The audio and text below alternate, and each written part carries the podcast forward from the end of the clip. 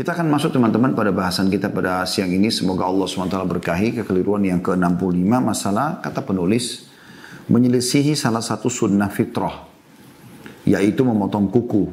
Anda melihat salah seorang dari kaum wanita memanjangkan kukunya. Ini permasalahan pertama. Kemudian permasalahan kedua, lalu mewarnainya dengan cat kuku. Cat kuku ini menghalangi sampainya air pada kuku.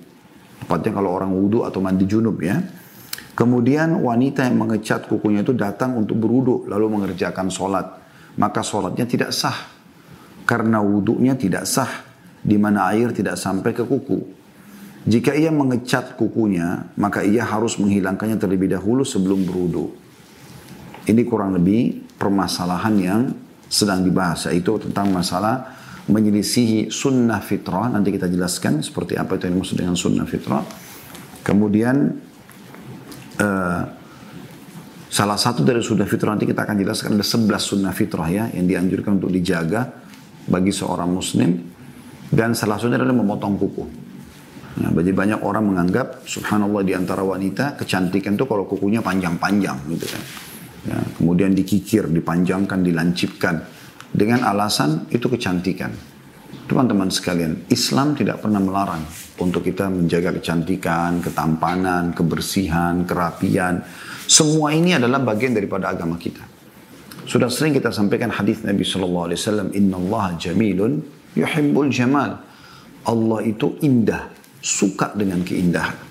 Allah Subhanahu Wa Taala buat kita secara alami suka melihat orang yang berpenampilan bersih, rapi, wangi. Kita sendiri suka dengan itu. Kita merasa kayak nyaman. Dan Allah juga membuat kita secara alami, kita nggak suka dengan berantakan, kotor, ya, bau busuk. Kita coba langsung menghindar dari semua itu.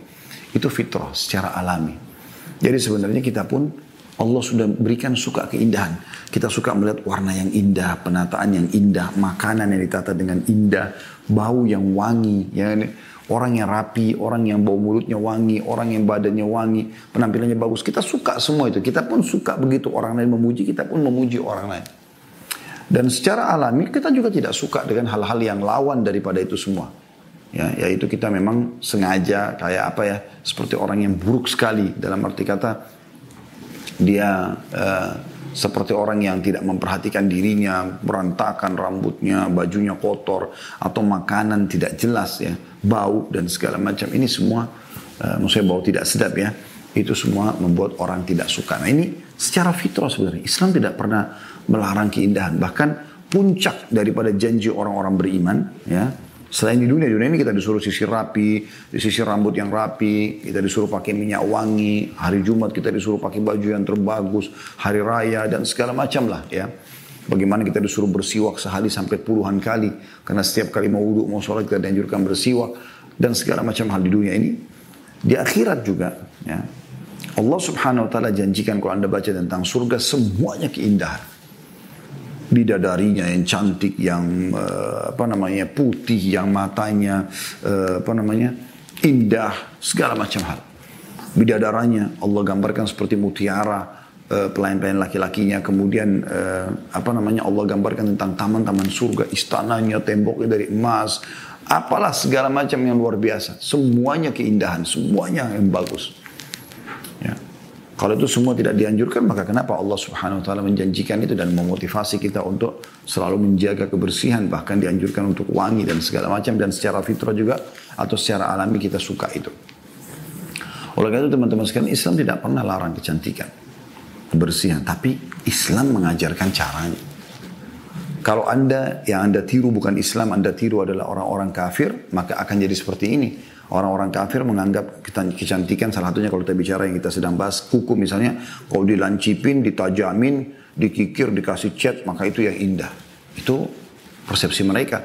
Anda sudah terlanjur uh, menanamkan dalam diri Anda oh iya berarti ini keindahan. Makanya Nabi SAW sudah ingatkan kepada kita. Man biqawmin fahuwa minhum. Siapa yang menyerupai satu kaum maka dia akan sama dengan mereka. Bahkan Nabi SAW bersumpah atas sama Allah. Tidak ada satu kaum yang berusaha menyerupai satu kaum. Kecuali Allah akan pasti ya jadikan dia seperti mereka. Jadi kalau kita ikutin orang-orang yang baik, kita akan seperti mereka. Kalau kita contoh orang buruk, kita akan seperti mereka.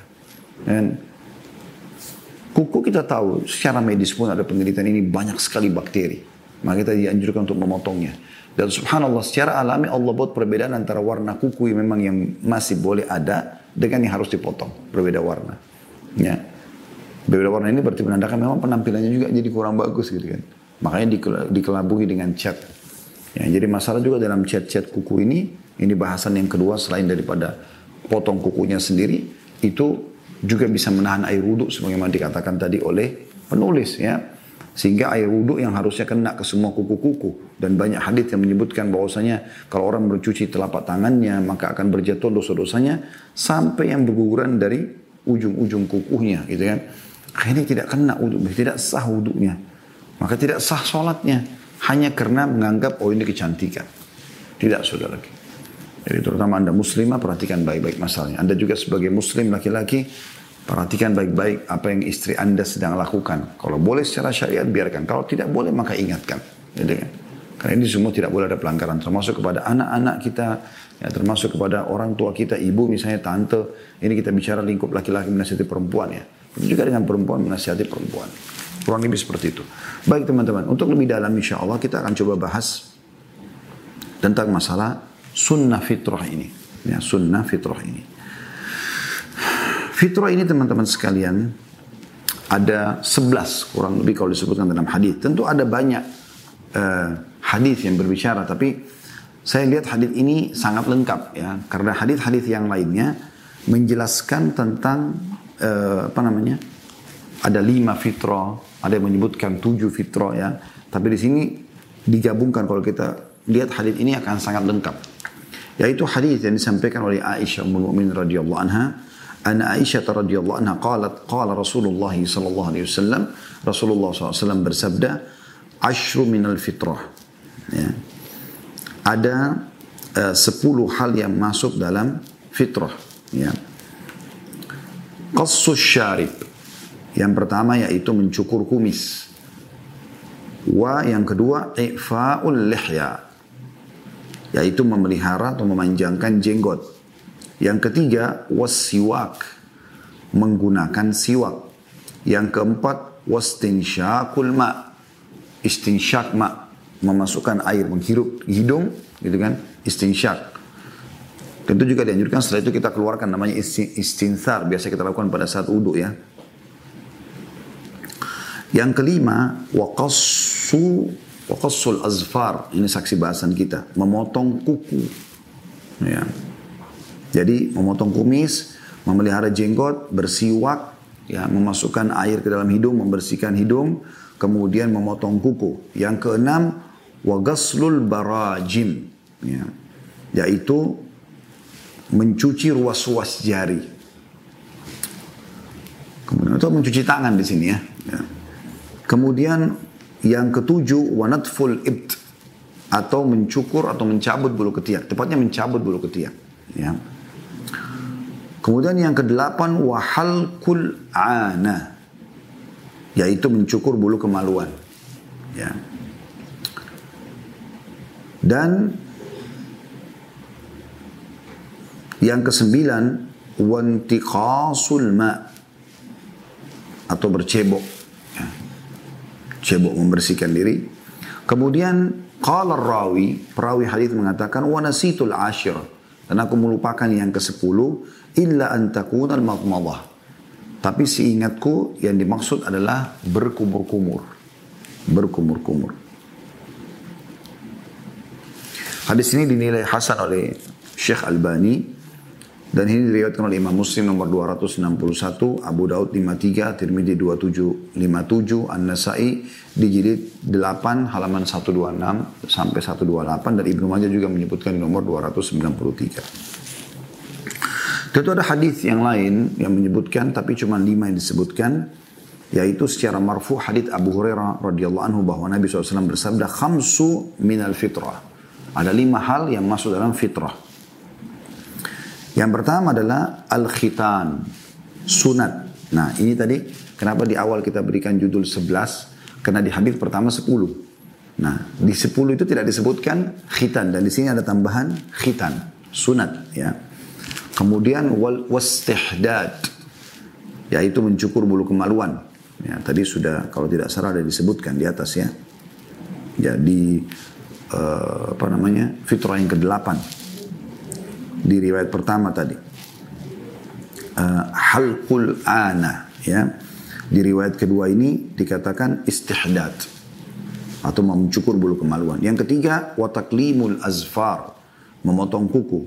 Yang keempat wanatful ibt dan mencabut bulu ketiak yang kelima waqassus syarib dan mencukur atau memotong kumis. Ya, jadi kita bisa simpulkan di hadis pertama ada 10 disebutkan, di hadis kedua ada 5 tapi ada tambahan satu kalau kita mau gabungkan semua yaitu sunat. Itu yang masuk yang ke-11. Kita coba lebih dalam teman-teman apa yang dimaksud dengan kata-kata fitrah. Karena kata Nabi SAW, ya, khamsun minal fitrah. Lima perkara termasuk fitrah. Juga dalam hadis yang pertama tadi dikatakan ashra atau ashru minal fitrah. Sepuluh dari fitrah itu sendiri. Fitrah itu berasal dari kata-kata ya, fatara seperti dalam sabda Nabi SAW kullu mauludin yuladu alal fitrah. Semua manusia lahir dilahirkan di atas fitrah. Maksudnya adalah bahwa dia dilahirkan dengan perangai dan tabiat yang siap menerima agama. Dia dasarnya faham ada Tuhannya Allah, Ya, dia bisa menerima. Makanya kita kalau berikan masukan-masukan kepada orang, orang bisa mudah menerima masalah agama. Mana halal, mana haram, mana kewajiban. Kita berikan uh, fadilahnya dia terima. Kita uh, berikan ancaman terhadap pelanggaran, dia tinggalkan pelanggaran itu. Jika dibiarkan seperti itu, maka dia akan terus berada di atas fitrah, tidak berpaling kepada yang lainnya. Adapun yang berpaling dari fitrah tersebut adalah orang yang karena salah satunya telah rusak ya, fitrahnya itu. Allah subhanahu wa ta'ala menyebutkan dalam surah Ar-Rum, surah nomor 30 ayat 30, ini mudah dihafal ya. Surah nomor 30 ayat 30, urutan maksudnya saya.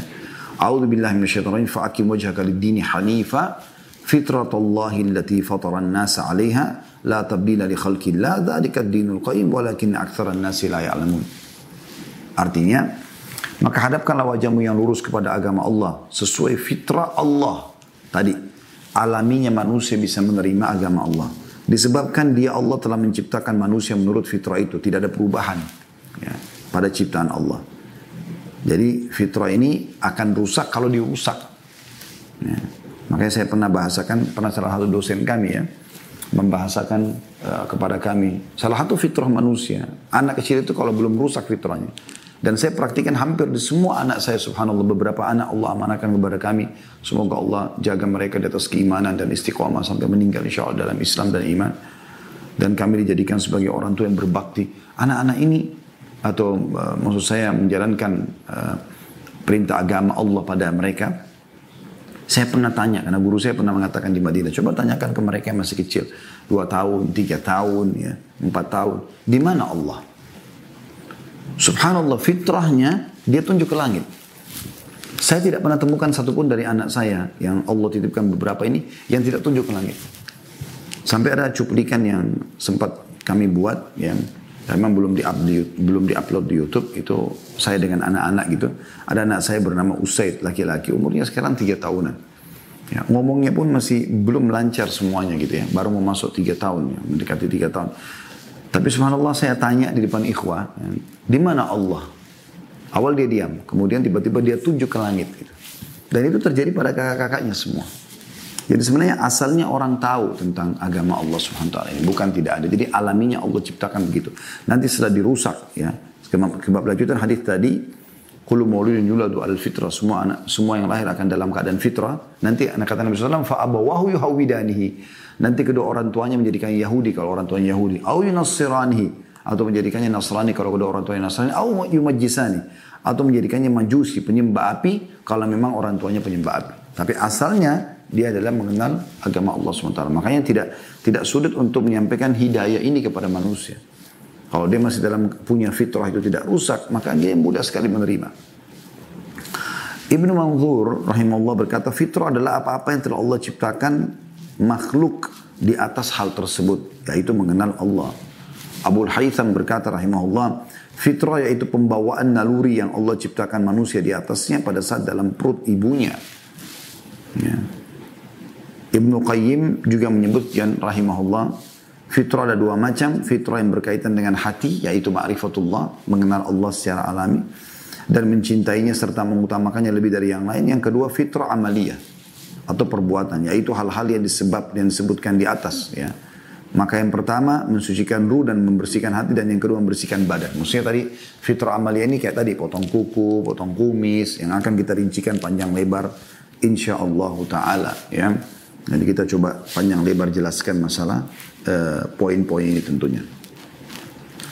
Baik teman-teman sekalian, kita akan coba masuk ke penjelasan uh, fitrah langsung ya yang kedua ya karena fitrah pertama sudah saya jelaskan tadi yaitu fitrah yang disampaikan Ibnu Qayyim rahimahullah oh, pengenalan ma'rifatullah mengenal Allah SWT jadi secara alami orang bisa mengenal Allah dan Allah sudah disebutkan tadi dalam surah Ar-Rum surah nomor 30 30 ya kalau Allah sudah masukkan fitrah itu kepada manusia secara umum mereka bisa mengenal Tuhannya, apalagi kalau sampai kepadanya peringatan-peringatan gitu. Makanya mayoritas penduduk bumi sekarang adalah orang-orang yang mengenal Allah SWT. Walaupun ada Yahudi, Nasrani, dan Muslim.